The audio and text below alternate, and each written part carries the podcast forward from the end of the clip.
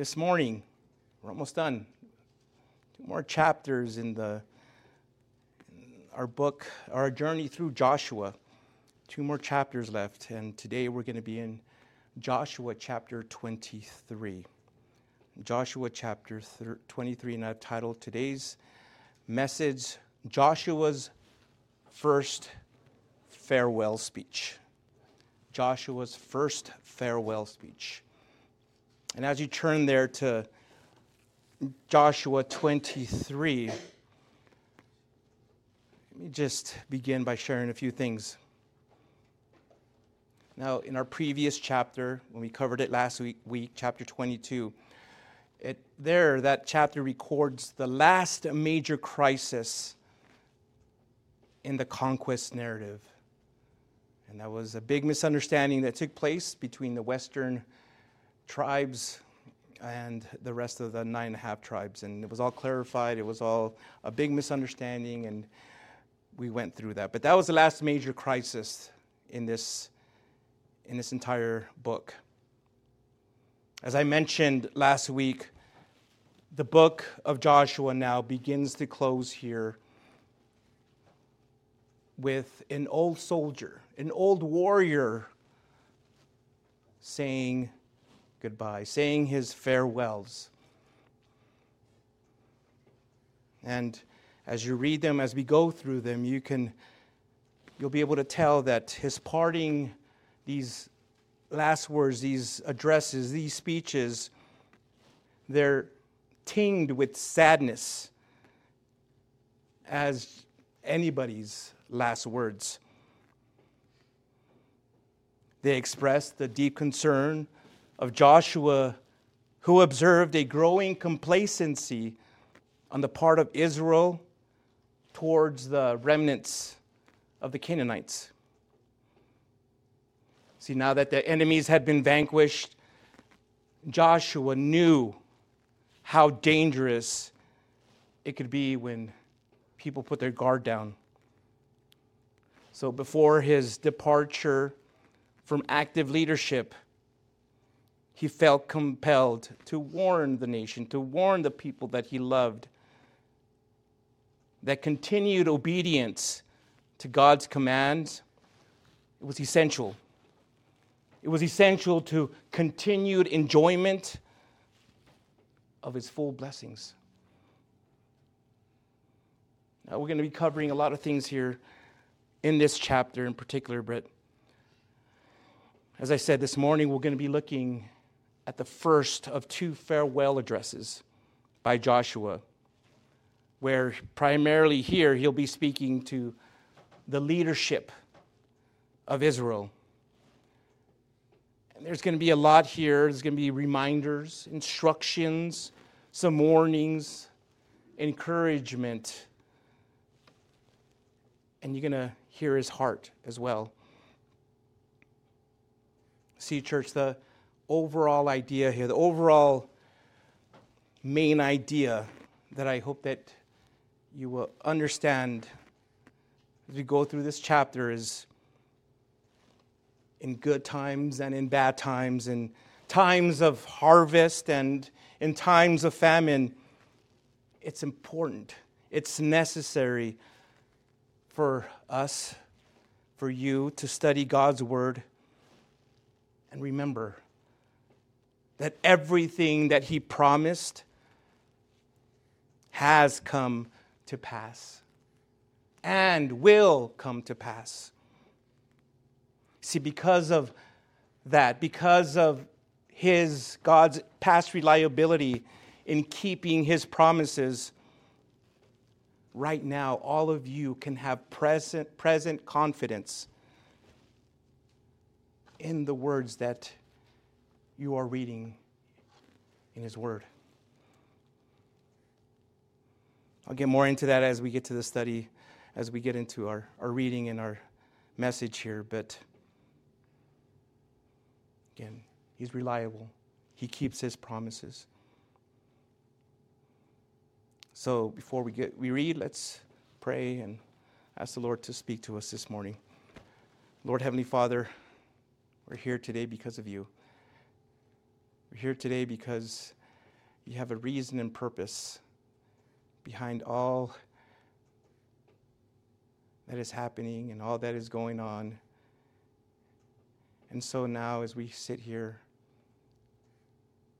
we ask you that you make that purpose known. Make it and make it known clearly. We need your wisdom. We want your wisdom, and we want to draw nearer to you as we get into these words of yours. So heal hearts, change minds.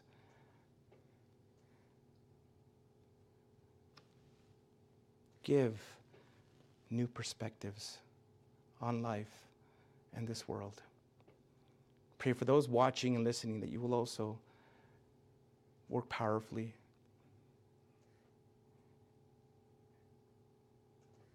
And all those that are listening or watching this will know and understand how magnificent, wonderful, and merciful you are. So keep us safe now as we sit together here at, and hear your word and protect us from all harm, Lord, and we just enjoy this time with you. We pray this in the name of Jesus. Amen. Joshua 23, verse 1. And the Word of God says, A long time after the Lord had given Israel rest from all the enemies around them, Joshua was old, advanced in age. So Joshua summoned all Israel, including its elders, leaders, judges, and officers, and said to them, I am old, advanced in age, and you have seen for yourself everything the Lord your God did to all these nations on your account because it was the Lord your God who was fighting for you. See, I have allotted these remaining nations to you as an inheritance for your tribes, including all the nations I have destroyed from the Jordan westward to the Mediterranean Sea. The Lord your God will force them back on your account and drive them out before you so that you can take possession of their land as the Lord your God promised you. Be very strong and continue obeying what obeying all that is written in the book of the law of Moses so that you do not turn from it to the right or left and so that you do not associate with these nations remaining among you. Do not call on the names of their gods or make an oath to them. Do not serve them or bow in worship to them. Instead, be loyal to the God, to the Lord your God, as you have been to this day. The Lord has driven out great and powerful nations before you, and no one is able to stand against you to this day. One of, your, one of you routed a thousand because of the Lord your God was fighting for you as he promised. So diligently, watch yourselves Love the Lord your God. If you ever turn away and become loyal to the rest of these nations remaining among you, and if you intermarry or associate with them and they with you, know for certain that the Lord your God will not continue to drive these nations out before you. It will become a snare and a trap for you, a sharp stick for your sides and thorns in your eyes until you disappear from this good land the Lord your God has given you. I am now going away, going the way of the whole earth. And you know with all your heart and all your soul that none of the good promises of the Lord your God made to you has failed. Everything was fulfilled for you. Not one promise has failed. Since every good thing the Lord your God promised you has come about, so he will bring on you, since every good thing the Lord your God promised you has come about, so he will bring on you every bad thing until he has annihilated you from this good land the Lord your God has given you. If you break the covenant of the Lord your God, which he commanded you, and go and serve other gods, and bow and worship to them, The Lord's anger will, bor- will burn against you, and you will quickly disappear from this good land he has given you.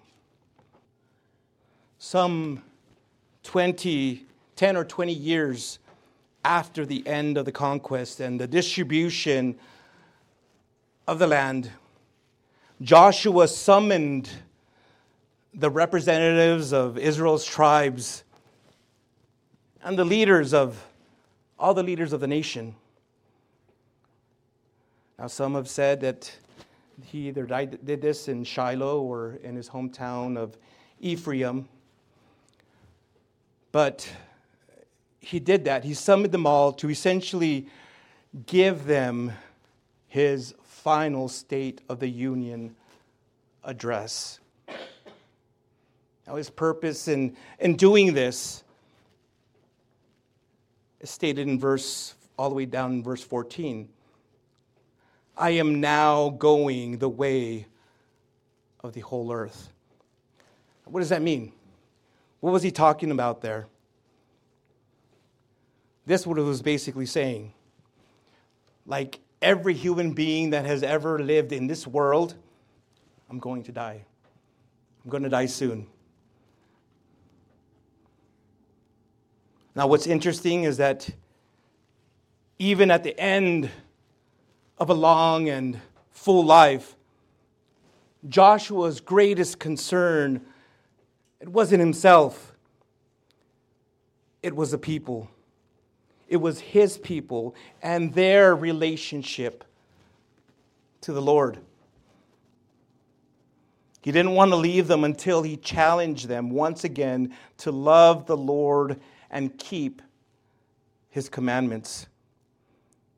You see, his life, work, everything that he did up to this point would have been in vain if they failed to keep the covenant and enjoy the blessings of the promised land. So, all the people, the leaders, the leadership, leaders of the tribes and the judges and all of them, they came without hesitation. They loved Joshua. They had been with him, or he had been with them since they could remember.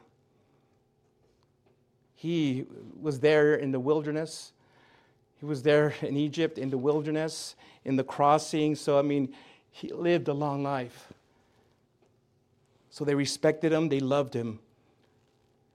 And even though they may have disagreed, maybe on some of the things that he did or how he did things, like all people do with leaders, there was still that love and respect for him. So again, they came without hesitation to hear the last words of their great chief, this great warrior this great man of God. And so the old veteran spoke basically on one theme God's unfailing faithfulness to Israel and their corresponding responsibility to be faithful to Him. And so at this gathering, Joshua reiterated Israel's history and it, he connected it to their destiny. You see, from the day that Israel left Egypt, the Lord had fought for his people and he had delivered them from his enemies, from their enemies. The Lord defeated all of Israel's enemies as a nation also marched toward Canaan, and he gave his people victory over the nations of the promised land. And he could recount this, he could tell this story because he was there. He wasn't reading a scroll, he wasn't reading a history book, he wasn't reading the accounts of somebody else. He was a first hand witness to everything that had occurred. He was a first hand witness. As for the Canaanites who still lingered around, He says, The Lord God would force them out also so that Israel could take possession of the land they partially occupied. Now, this review of history that Joshua was doing was stating it, it reminded Israel of two, two great facts. First of all, those Gentile nations were God's enemies and therefore must be Israel's enemies. And two, the same God who overcame the enemy in the past could and would help Israel overcome them in the future. Notice again, I said could and would. Point again is God had never failed his people. God had never failed his people. And if they would trust him, and obey him, obey his word, he would completely conquer the land. They would completely conquer the land by him, Lord God, fighting for them. As you read your Bibles and see what God did in the past for those who trusted him, it should. It ought to encourage you to trust Him today, right now, as you face all your enemies with courage and with confidence, no matter what those enemies are. I would encourage you. Yeah, it, it may look different than what we read about here, what we just read about here. It may look different than the story that we read. Here's the thing God may change his methods in your life and circumstances. He may change the way he does things to give you that victory. But the reality is, the fact is, that his character never changes. His character never changes, my friends. So, what does that mean? It means that he can be absolutely 100% trusted. He can be trusted. And secondly, in the same way he gave Israel a land to possess, God gives every believer an inheritance if you're a born again Christian, if you've given your heart, your life, you surrendered yourself to Jesus Christ, and He's your Lord and Savior, you've, given, you've been given an inheritance. Ephesians chapter 1, verse 3 says, We've been blessed, uh, uh, that God has blessed us with every spiritual blessing in Christ.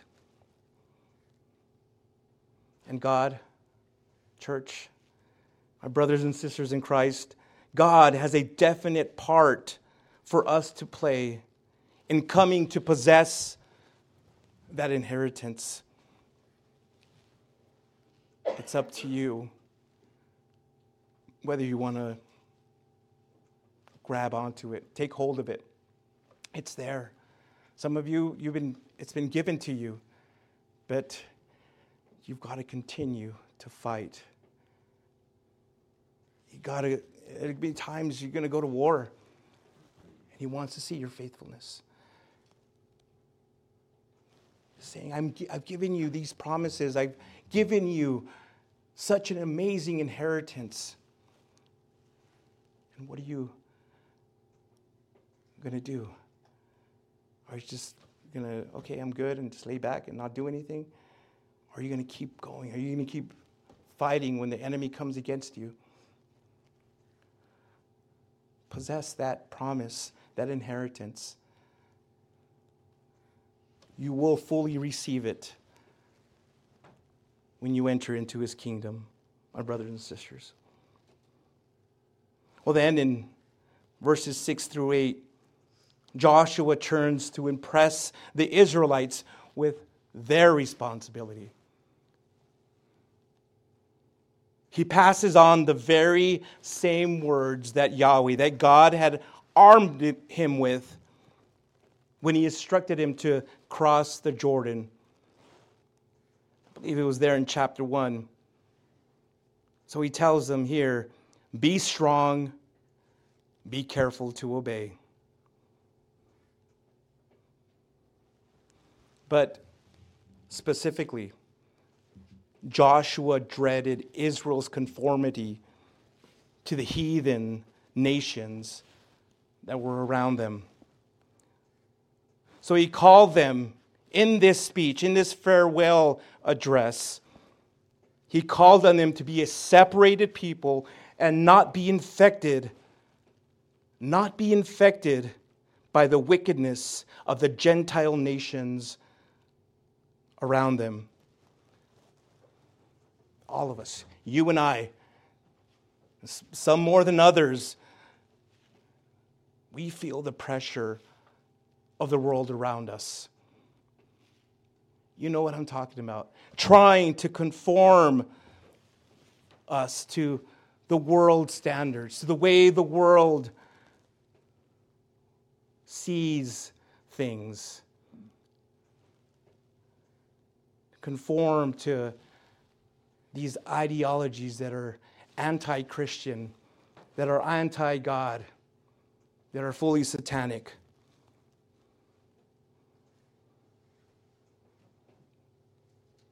Friends, it takes courage to go against the crowd, to defy what the world is trying to shove down your throat.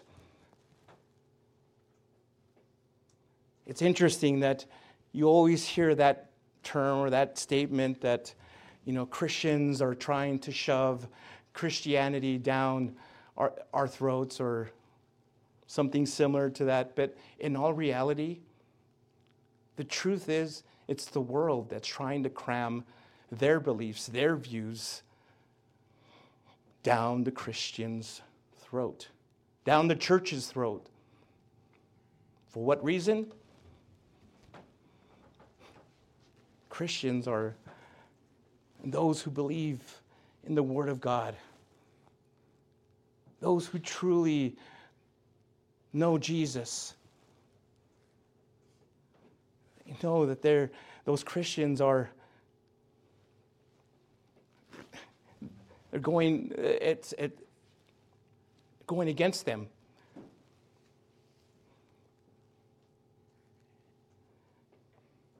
Those people, the world, they don't want to fight either. They would just want you to go along with the program. But again, not you not us. Again, it takes courage to defy the crowd and stay true to the Lord. But it also takes love. It also takes love for the Lord, a true, deep love for the Lord, and a desire to please Him, to not conform to the standards of the world. Look at verse 8. There's a word there I want you to, to notice. That word there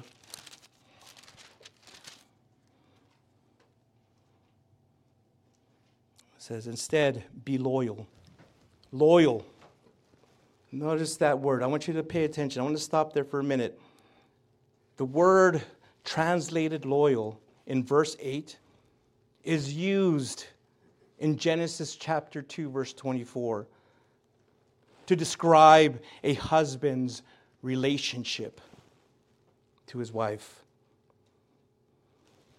See, Israel was married to Jehovah, to the Lord at Mount Sinai, and was expected to be a faithful spouse and loyal to the Lord. Sadly, and Tragically, she would eventually become an unfaithful wife, a prostitute, and she would turn to the gods of other nations.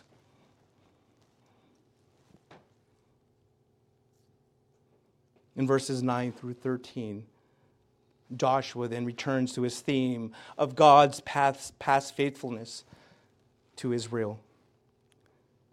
He tells them that God's continue fighting for them. It all depends on their continued obedience to Him. Specifically, if Israel intermarries with the idolatrous nations who remain in the land, the Lord will no longer expel those people, but will allow them to bring incredible pain and discomfort to Israel.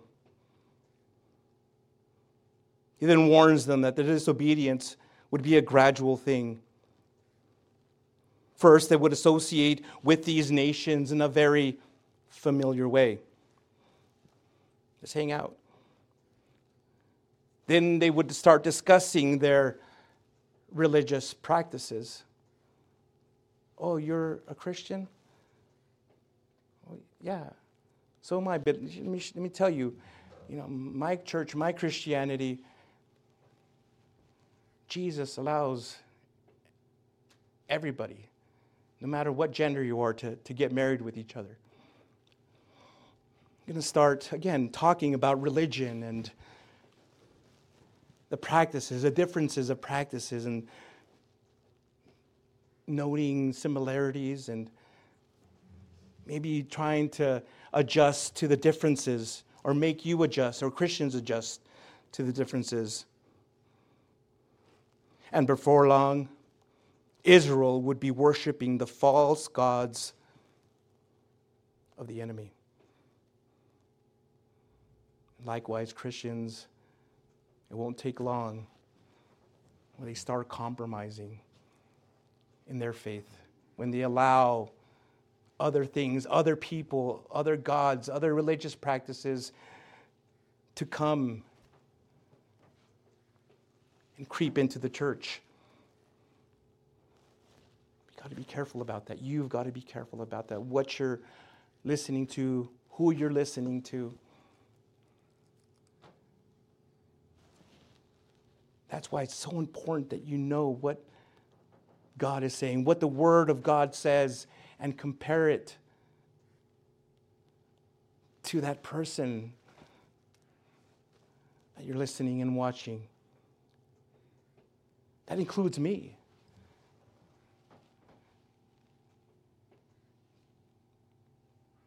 Pay attention. It's very easy for just the devil to creep in, the enemy, the world to creep in and start messing everything up, confusing you even more, especially if you're a new believer. I've seen many new Christians, new believers go from church to church to church to church because they've gotten so confused. All these scandalous and false teachers and preachers.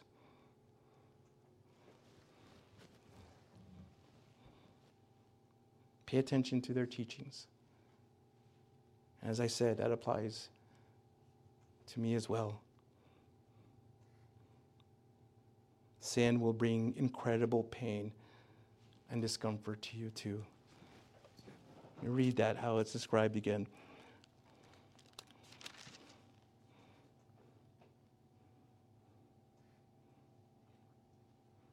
And think of sin as I read this.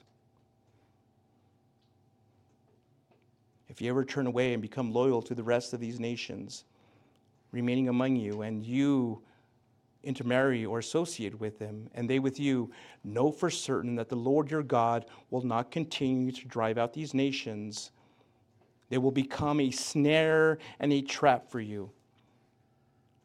Again, sin here they will become a snare and trap for you, a sharp stick for your sides, and thorns in your eyes until you disappear from this good land the Lord your God has given you.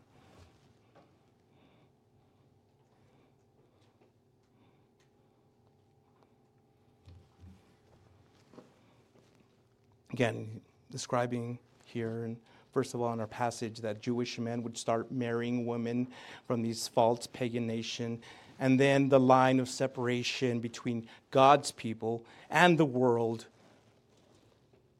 would be completely erased. So it's clear that Joshua didn't contemplate any possibility of neutrality as he posed the choice to be made.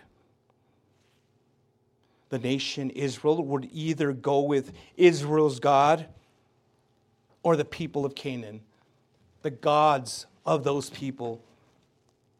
There is no in between, it's either or. You and I, we need to hear the same admonition as the Israelites we live as light in darkness. You are a light on a hill. You are, you are the salt of the nation. You are the salt in your communities, in your schools, in your work, in your homes, in your neighborhoods, in your communities. You are that light in darkness. I remember hearing a story of someone saying, Oh, well, I don't go here or associate with those people, or, you know. Um, and I, and I once replied that even in those places, a light is needed.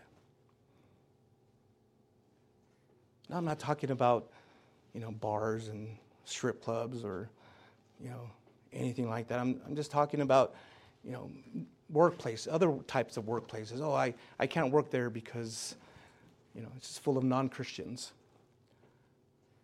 I can't go to that school because non Christian schools. I can't, you know, I, everything I have to be around, it has to be all Christians, all believers. That's good for encouragement and that's good for, you know, if you, you know, to be around like minded people. But we mustn't completely separate ourselves from those on the outside. It's very easy to be put into a bubble, to place yourself in a bubble. It's okay to go to those family dinners where everyone is maybe now a different faith than you are, or maybe a different political affiliation than you. Ultimately, you're a Christian, you're a believer. The Lord has set you apart. You are now a light. That's what He's called you. And you ought to be a light in those dark places. Sometimes those places you go to can be intentional, and sometimes they can be accidental. But again, there's no accidents, right? With the Lord, everything happens for a reason and purpose. Don't fear. Don't fear going out there, my friends. Keep in mind, again, the Lord is giving you victory. Ask Him for strength to empower you, just not even to, again, to, to be that annoying Christian, but just to be a loving Christian, to be a loving believer. To show those that once found you annoying and despicable that you're now a changed person be that light in those areas. Be a light, my friends. Darkness must not stuff out our light or snuff out our light. But here's the thing, and this is the warning we shouldn't fraternize. Fraternizing is something completely different than, you know, just keep, you know, just having a, a lunch or uh, a dinner or you know, going to a social gathering. We should not fraternize with those likely to lead us astray. Don't fraternize. Don't intermarry. Don't get involved with those that are going to lead you away. You know who those people are. Every, you know, every person has those people that they know if they can go, if they go hang out with them, it's not going to be very long before you start looking like them, talking like them, and behaving like them.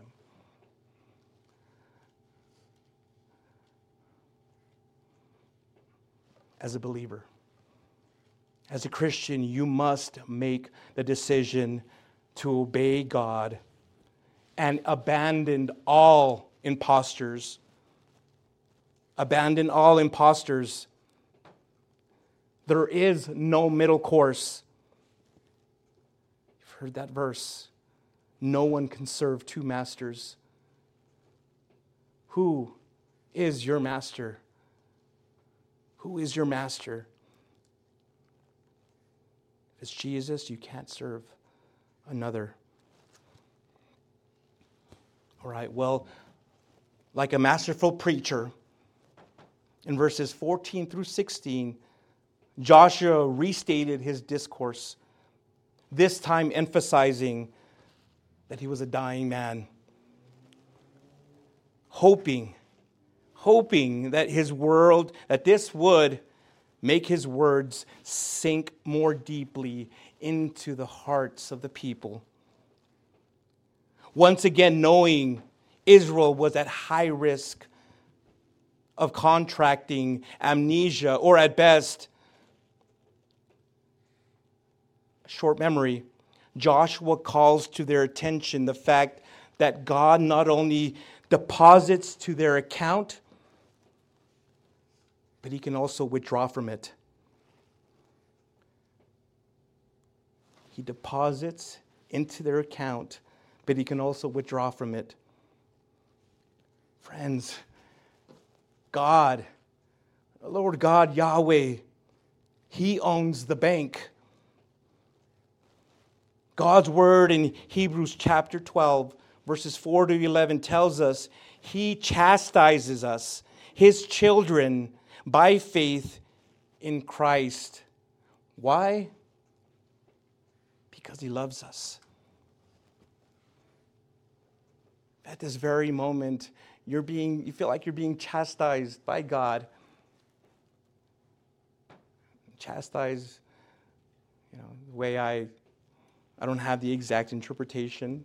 The way I interpret it, it's, given that, that chancla to the butt. You know? But he does that. Even to me, and maybe He's doing that to some of you because we're His children and He loves us. He does not love to chastise us, but His love for us obliges us, obliges Him to discipline us. And so He blesses us and punishes us like the good Father that He is. God gives Israel the land, but he will permit them to be destroyed if the land in, that will permit them to be dis- destroyed in the land if if they disobey. And of course, that happened in 587 BC during the destruction of the temple in Jerusalem and the deportation of the people to a 70 year exile in Babylon. Abandoning the covenant of God would result in the God of the covenant abandoning them. 1400 years after Joshua, Paul would write an appropriate word for the church. In Galatians 6 7, he says, Don't be deceived. God is not mocked. For whatever a person sows, he will also reap.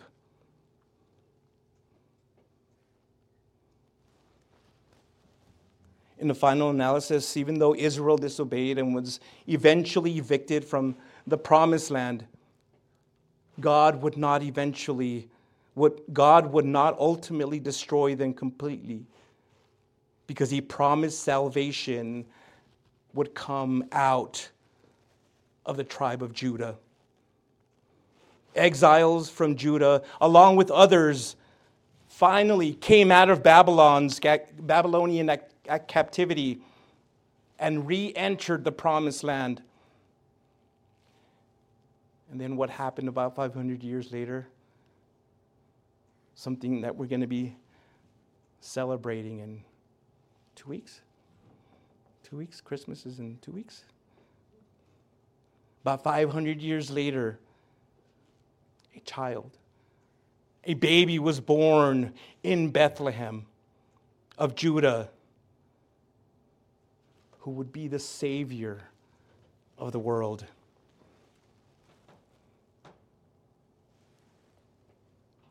Friends, God saved Judah in order to keep the promise that He made about 2,000 years earlier.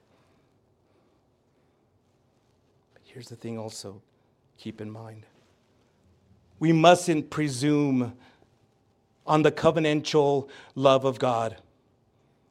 Salvation should produce works. Works cannot produce salvation. Therefore, our works of love and service for God must be an expression not of our working for salvation, but rather working from salvation. Works. Best way to describe it again is don't allow works to be the reason why you're saved. You do the works because you are saved. It comes from the heart, it comes from the change that God has made in your life, what He's done in your life. If you're sitting here or you're watching this and you're thinking, oh, I just have to do this and this and this and that, my church says I got to do all these sacraments or I've got to give a certain amount of money or you know, go to church a certain amount of times during the week, whatever it is, those are all works. Those things will not save you, my friends. Those things will do nothing for you. What matters, what the Lord wants to see is that inward change, that salvation that comes from the heart, that comes from Jesus and Him alone. And when that change happens, when that change truly happens, those works will come not from you, from your own strength and power, from the Spirit that's working in you. The love that you have for your brothers and sisters here in church.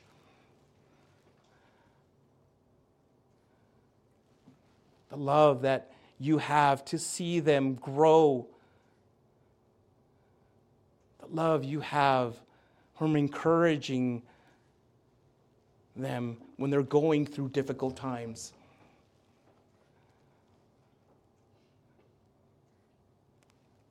You doing that today? Does that describe you? I hope so, my friends. I hope that it is, that you are, that the Holy Spirit is working in you and those works are apparent.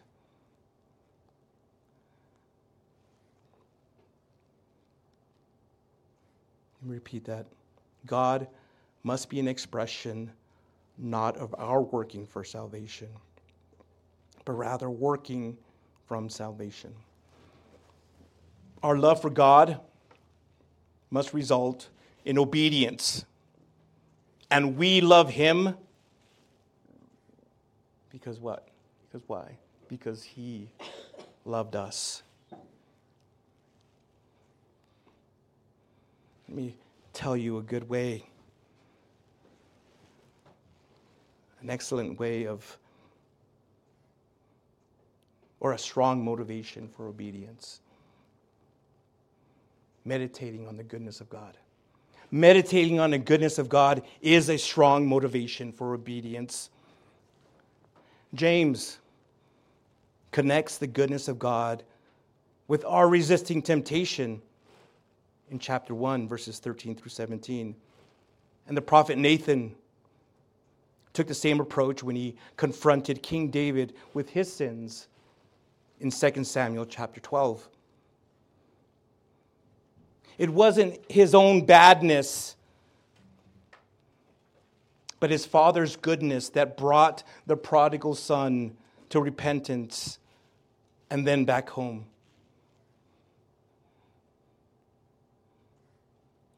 And it was the Father's goodness.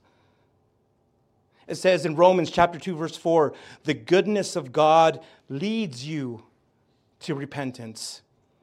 The goodness of God leads you to repentance. But there's a warning here too. We got to be careful here with this as well.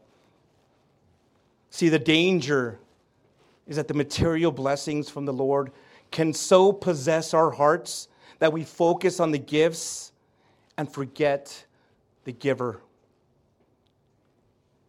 And this leads to sin. So, what do we see again in this chapter? This chapter, Joshua's three main admonitions in, in this address, they need to be heeded by us as God's people today. Verse 6, keep God's word. Verse 8, cling, cleave, hold on to the Lord. Verse 11, love the Lord. But there's something else. There's also a word for the church that needs to be heard today. There's a danger in neglecting God after being blessed by God. Therefore, our lives must scream reminders of the goodness of God. This chapter, in fact, screams of God's goodness. It is full of God. Here's the thing also Joshua didn't finish the job. But you know who would? Jesus. He would finish the job. And so, just as the Holy Spirit empowered the Israelite soldiers, and he gives an example here that one of them chases a thousand, likewise, the Holy Spirit empowers us to do equally great things for God as, remi- as he reminds us the Holy Spirit reminds us of what God has done for us.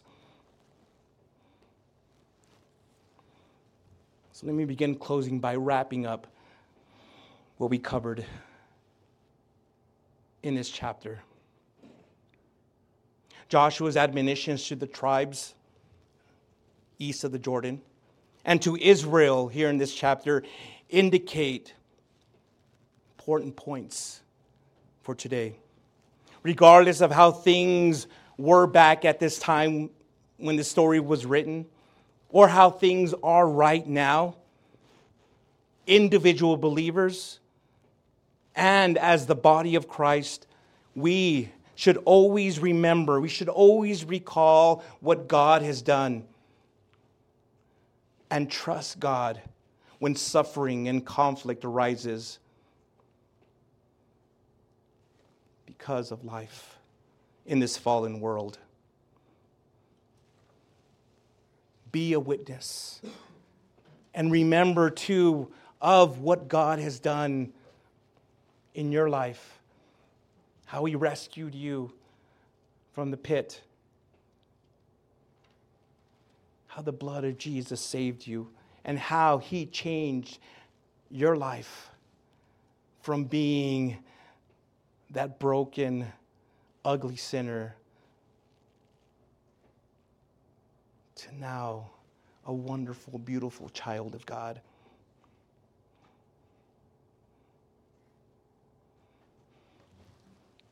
The people of God,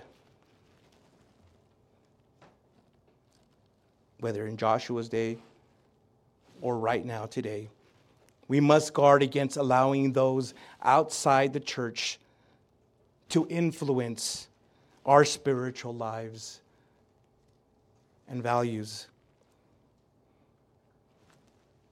We should go out there and be witnesses, be light in the dark, in those dark places, be a salt in those areas that have no salt, has is just tasteless. Yes, we got to be a light, but we shouldn't allow that darkness to penetrate in the church, in your lives. Don't let those outside to influence your spiritual life. As Christians, we must always be careful to always love the Lord our God with all our heart, with all our soul, and with all our mind. Why? Because the object of our affections becomes, becomes the source of all their blessings and benefits. The object of our affections becomes the source of all their blessings and benefits. Conversely, when believers turn cold in respect to the Lord, as it says in verse 12, they can expect spiritual progress in, the, in their lives to be severely hampered.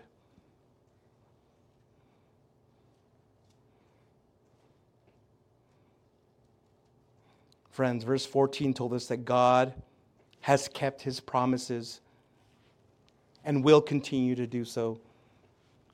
However, just as God's just as God's beneficent promises have been fulfilled, verse 15 also shows us so his punitive ones, so will his punitive, so will his punitive ones. Yes, even those, those of us that have truly trusted Christ for salvation may experience severe chastisement from God if they insist on living in ways that put themselves at a cross, at a puts us against God's purposes, God's revealed will that's found in Scripture. In other words, He will chastise you, He will punish you, He will, as His child, if you're living your life in a way that's against what He wants for you, what He says in His Word He wants for you. And so, if that's go- what's going on in your life, if you're feeling some kind of chastisement right now, Examine what's really going on in your life. Examine are you doing something that is against His will for your life? Are you purposely disobeying what He says, what Jesus says, clearly says about sin? even certain sins.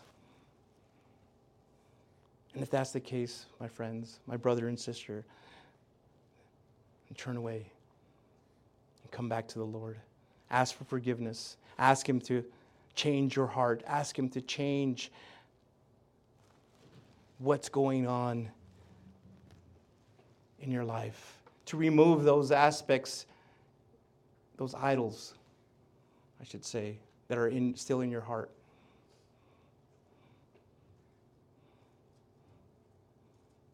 It's nothing better than to have an obedient children. Those of you that are parents, you know, it's, it, it's horrible. when they disobey, when your children disobey. But it's so great when they do obey you.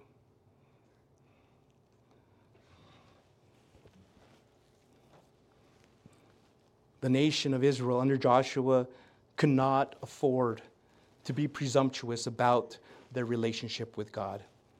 And you know what? Neither should we as born again believers.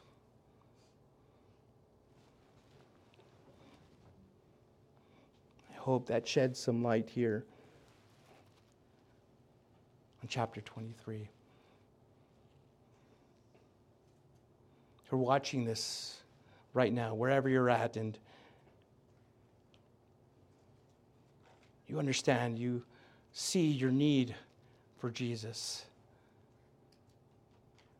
In a moment, I'm going to invite you to the cross to receive Jesus as your Lord and Savior. But maybe you're, again, you're, you're watching this and you're still confused and you're still not sure. And well, let me just try to tell you simply a better Joshua, a better Joshua has come, and his name is Jesus. He is the exact representation of God. His words are the words of God. He is God incarnate. There's no one that has ever been like him, and there, no one will ever be like him. He lived this life sinless, and for what reason? To become a sacrifice for you. As I mentioned a bit ago, a few weeks we're going to be celebrating Christmas, and you see those images of little baby Jesus on a manger. Have you ever looked at that image and really thought about what that child would grow up to eventually become and what he would eventually do for you? Not just for the world, but for you. He would be betrayed by his friends. He would be abandoned by his friends, betrayed by one friend. He would be handed over to the Romans and beaten, tortured. Nails would be put through his hands, nailed through his feet a crown of thorns on his head. He would be mocked, be severely treat, treated, not just by the people, the guards, the Romans, but the people down. But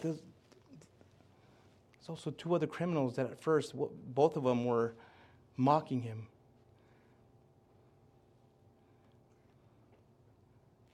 But he did that. He suffered and endured, endured all that to forgive you of all your sins, past, present, and future, so that you may have a relationship with God.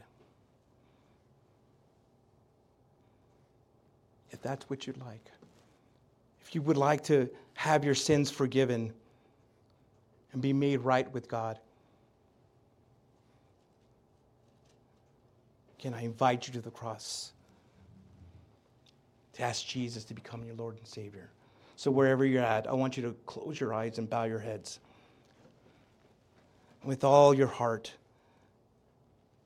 with all sincerity,